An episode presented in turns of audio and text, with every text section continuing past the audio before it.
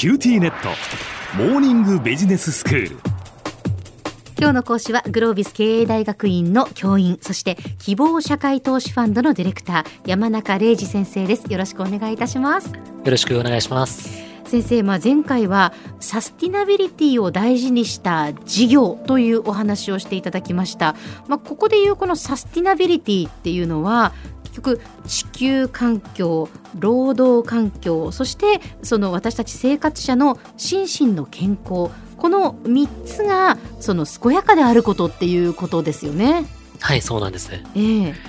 で、その中で、うん、でもこの事業を立ち上げるときに難所があるっていう話をしましたよね。そうですね。で、その難所が実はまあ資金だっていうお話で、で、はい、ね、こうきちんとしたこう理念を掲げて、こう私たちにとっても地球にとってもいいようなことをしている企業が、その資金が困るっていうことがあるのかなっていうふうに思いましたが、やはりその最初のこうまあ投資というか準備をするための資金というのが大変なんですね。そうなんです。つまりこう、これまでの営利優先の事業だったら普通に儲かる。けれども、サスティナビリティを大事にしながらものを作る。そうなるとコストがよりかかってしまうということもあります。立ち上げるその最初のタイミングではまだ十分にキャッシュを生まない、サスティナビリティ事業がキャッシュを生まないことも多いもんですから、その時にどっか他の事業からキャッシュを生んで、で、生まれたキャッシュをサステナビリティ事業に投資をするっていう、その資金の流れを作らなきゃいけないんですね。そういうことですよね。長期的にやっぱりその見ていかないといけない。そのための一番こう最初の部分、最初はなかなかね、やっ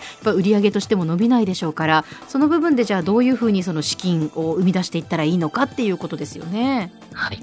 なので短期的には損を出してでも長期的にはしっかり利益につなげていくということですね。うん、この資金の循環をどうやって作っていくかっていうのが、うん、そのサスティナビリティに貢献する事業を立ち上げる上での肝になってくるというふうに思うんですね。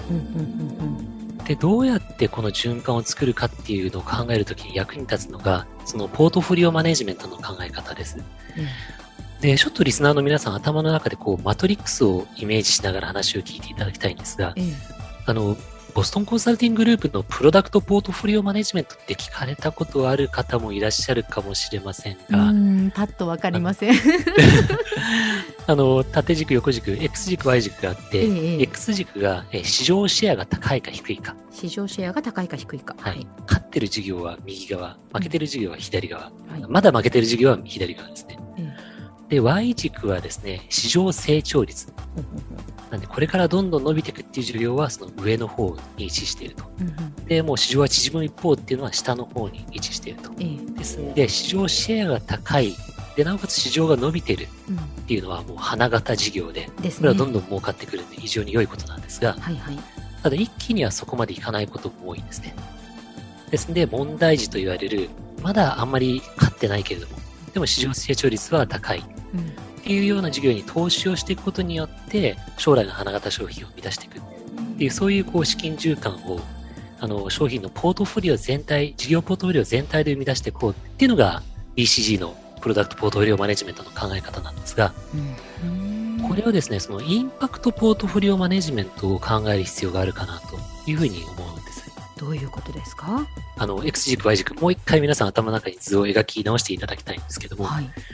X 軸はですね、えー、マネタイザビリティ。どれだけ収益化しやすいか。お金にしやすいか。これが X 軸です。で、Y 軸は独自インパクト。うん、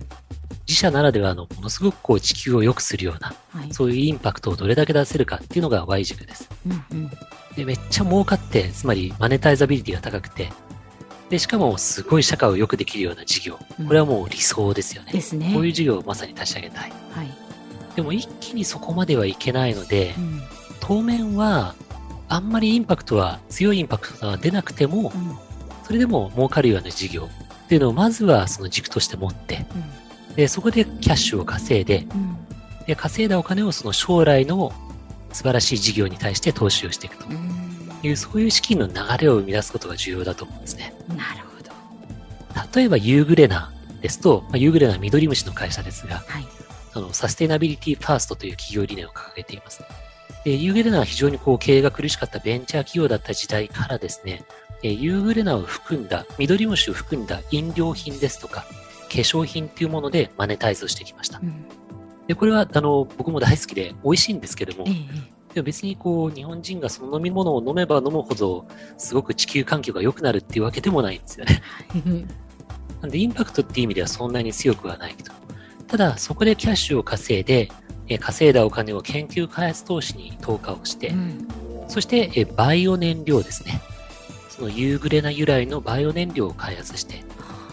それを航空会社に提供するっていう新規事業を今立ち上げているんですね。なるほど。化石燃料をほっくり返してそこから燃料を取るんではなくて、空中のその CO2 を吸収して育つ夕暮れなを燃やして飛行機を飛ばすので、CO2 は、えー、吸収してまた出すだけなんで、えー、カーボンニュートラルだと。いう、これがですね、今まさに資金を投資しながら育てている、大切に育てている新規事業なんですね。うん、ですね、会社のポートフォリオ全体を見たときに、まずはそのキャッシュを生むような事業。で、キャッシュを生んで、それをその将来の花形事業に対して、え育てるために使っていくという、そういう資金の循環が見られるかと思います。ですので、ぜひ皆さんもこうサステイナビリティ事業を事業の柱にするために、こういうプロダクトポートフォリオを作っていただければなというふうに思います。では先生、今日のまとめをお願いいたします。はい。まとめはですね、消費者がますますサステイナビリティを大事にする事業を求める、そういう時代が来ています。そういう事業を育てるために、ぜひ大きな資金の循環を皆さんの事業のポートフォリオの中に作っていただければというふうに思います。今日の講師はグロービス経営大学院の教員そして希望社会投資ファンドのディレクター山中礼二先生でしたどうもありがとうございましたありがとうございましたさて QT ネットモーニングビジネススクールはブログからポッドキャストでもお聞きいただけます。また毎回の内容をまとめたものも掲載していますのでぜひ読んでお楽しみください。過去に放送したものも遡って聞くことができます。QT ネットモーニングビジネススクールで検索してください。QT ネットモーニングビジネススクールお相手は小浜もとこでした。